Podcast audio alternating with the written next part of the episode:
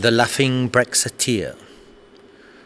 This freak tragedy could have been written by old Bill Shakespeare, a parliamentary production known as The Laughing Brexiteer. It's a five act farce from the West End Theatre Company, guaranteed to bring forth a fear or a tear, due to it being staged over almost a leap year. The characters, well, there's a Judas, a Janus, and a Jezebel.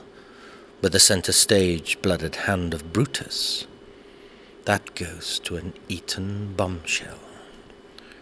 The Westminster whips have beaten many a brow, but they fail to heel the hounds or bring their bull peers to bow.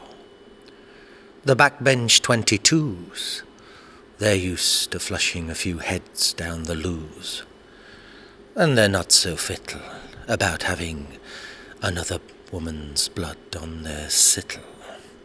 And so life goes on at SW1. Another suffragette sacrifice.